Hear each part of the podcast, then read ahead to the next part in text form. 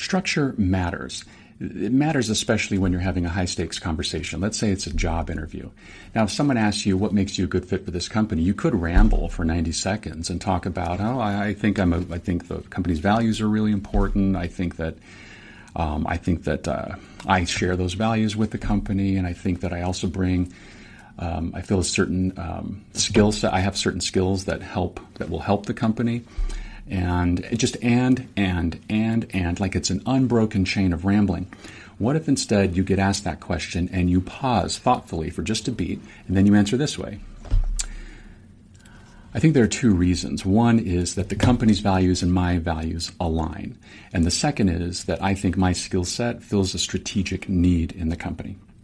Now, then you can fill in the details. You can elaborate on why you believe those things, but notice how just pausing and then applying structure to your comment adds a command, it adds an ethos and authority to what you have to say.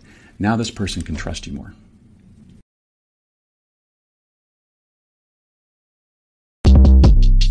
Short Cast Club